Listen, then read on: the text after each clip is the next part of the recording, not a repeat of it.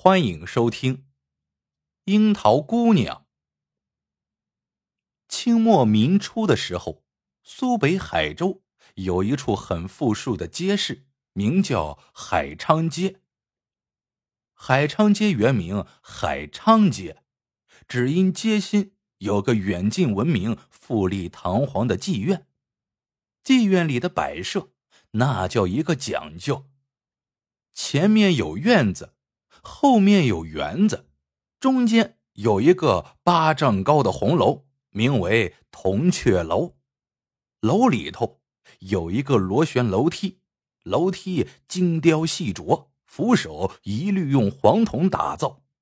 每当天黑的时候，楼中佳丽搔首弄姿的站满楼梯两侧，让慕名而来的客人眼花缭乱，应接不暇。铜雀楼。号称太子进，太监出，就算你有万贯家财，一天即可耗尽。因而，来此地者非富即贵。一天，苏北大游商海爷随着会馆里几位客商来到此地，那些客商一进门便看傻了眼。海爷啥阵势没见过，眼皮眨巴了几下。就一手抓了把瓜子，一边吃一边转悠去了。青楼里的房间大都香气弥漫。海爷七转八弯后来到了一处，这里的房门前放着几个素淡的盆景，木墙之上挂着一张裱好的仿真宋刻经书残页，跟有钱人家的书房一样，非常雅致。烟花之地。竟有这样的摆设，海爷觉得很是蹊跷，正想推门进去瞅瞅，不想有一个小厮伸出半截胳膊拦住了海爷。海爷没搭理他，随手扔给他一个银锭。小厮捧着银锭，卑躬屈膝的笑道：“大爷，这里头的人和铜雀楼上的姑娘不一样，进此门要银子、样子和对子。”不然呢？您纵有万金，我们家樱桃姑娘也是不从的。海爷冷冷的笑了一声，然后扫了一眼挂在门口的对联，只见上联是“桃腮凤眼樱桃嘴”。海爷揉了揉手腕上的念珠，对了一句：“玉颜铁骨冰玉心。”小厮点头一笑，随即吆喝一声：“一连进门，二连进帐，大爷您里边请。”海爷进了门，房内灯光迷离，并且有一种好闻的橘柚味。里头有张大床，外面隔着两层纱帐，一层与另一层间相隔两步远，透过纱帐。海爷隐约看到一个女子的身影，倚着身子，弯着膀子，托着腮。外面有另一张桌子，桌上放着一联，写有一行字体瘦俏的楷书：“三寸金莲金莲角。”海爷拈起毛笔，边写边念：“丈八蛇矛，蛇矛枪。”念罢，只见樱桃缓缓起身，抄开了里面的那层纱帐。海爷刚要伸手抄开外面那层纱帐，突然又把手收回去了，随即转身而去。身后，樱桃问道：“官人为何要走？”“乘兴而来，兴尽而归。”海爷说完，又嗑着瓜子转悠去了。从这天以后，每隔一两个月，海爷就会陪着一些客商到铜雀楼来转转。海爷每次过来，都会到樱桃这里对个对子，然后进来坐坐，喝喝茶，隔着纱帐和帐子里的樱桃聊聊天。渐渐的，两人有了交情，海爷便开始和樱桃说些个天南地北的趣闻，直至聊到自己的事情上来。海爷说话的时候，樱桃从不插话，貌似心不在焉。可等下次来的时候，海爷都会看到外面的墙上贴着一幅水墨画，画的是海爷讲的趣闻里某个或生动或夸张的细节，常引得海爷大笑不已。即便如此，海爷从不揭开最里面的那层纱帐，而那樱桃也从不主动走出来。不久。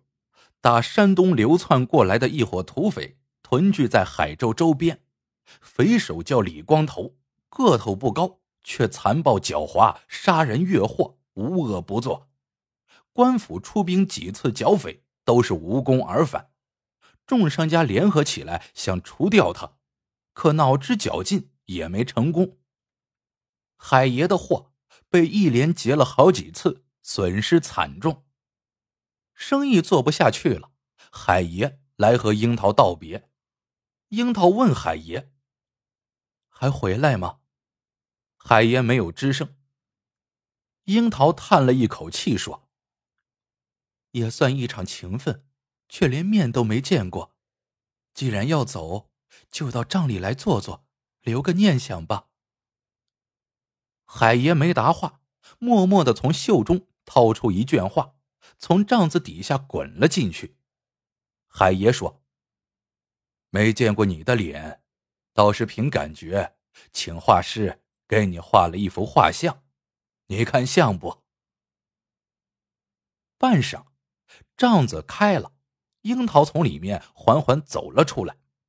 此时的樱桃就好像从那画里面走出来似的，唯一不同的是。眼睛里多了两汪盈盈的泪水。海爷走后，樱桃朝思暮想，好几次做梦，梦见海爷回来了，但醒来之后只是空梦一场。这一天，铜雀楼里的老妈子找樱桃商量事情，让他出去接个客。樱桃说不想去。老妈子凑在他的耳边，很神秘的告诉他。这不是一般的客人，是大土匪李光头。原来，李光头好色，却生性多疑，经常一晚上换好几个睡觉的地方，每顿饭必用银针试毒。李光头早就听说铜雀楼的名气，但不敢亲自过去，便花重金让老妈子挑几个姑娘，偷偷送到山上。李光头防备心很重。被选中的女人一定要让她脱得一丝不挂，让人用被子裹好送到床上，头上连个发簪都不能戴。樱桃寻思了一会儿，说：“那就让我去吧。”老妈子很开心，随即就让人准备去了。当天晚上，樱桃上了山，被送进了李光头的房间。第二天。很晚了，还不见房间里有起床的动静。服侍的土匪不敢惊动，只得在门外静候。他们等啊等，一直等到晌午，还是不见李光头起床，心中起疑。先是敲门，接着砸门。进去一看，只见一男一女早已暴毙。狡猾的李光头没有料到，樱桃会把包有厚厚蜡壳的毒丸。含在自己的嘴里，在和李光头亲热的时候，樱桃咬碎了包在外面的蜡壳，和李光头同归于尽。不久，海爷回到了海州，生意又重新红火起来。海爷一直想给樱桃立碑，但官府不答应，觉得给妓女立碑有伤风化。海爷没说啥。只是默默的在自家门前种上了几棵樱桃树。很快，种樱桃树的人越来越多，直至今日。春雨过后，海昌街的路旁樱红锦簇，参差错落，美丽极了。好了，这个故事到这里就结束了。喜欢的朋友们，记得点赞。评论、收藏，感谢您的收听，我们下个故事见。